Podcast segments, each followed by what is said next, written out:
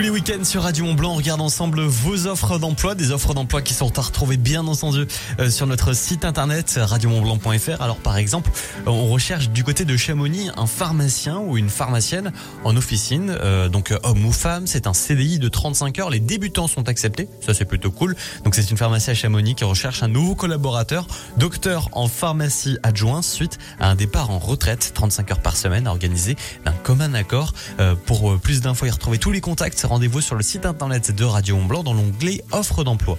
On recherche également un cuisinier, ça se passe du côté de Pras-sur-Arly, un CDI de 39 heures. Alors une expérience d'un an est demandée euh, dans le descriptif du poste dans le cadre d'un restaurant traditionnel savoyard travaillant des produits frais et du fait maison.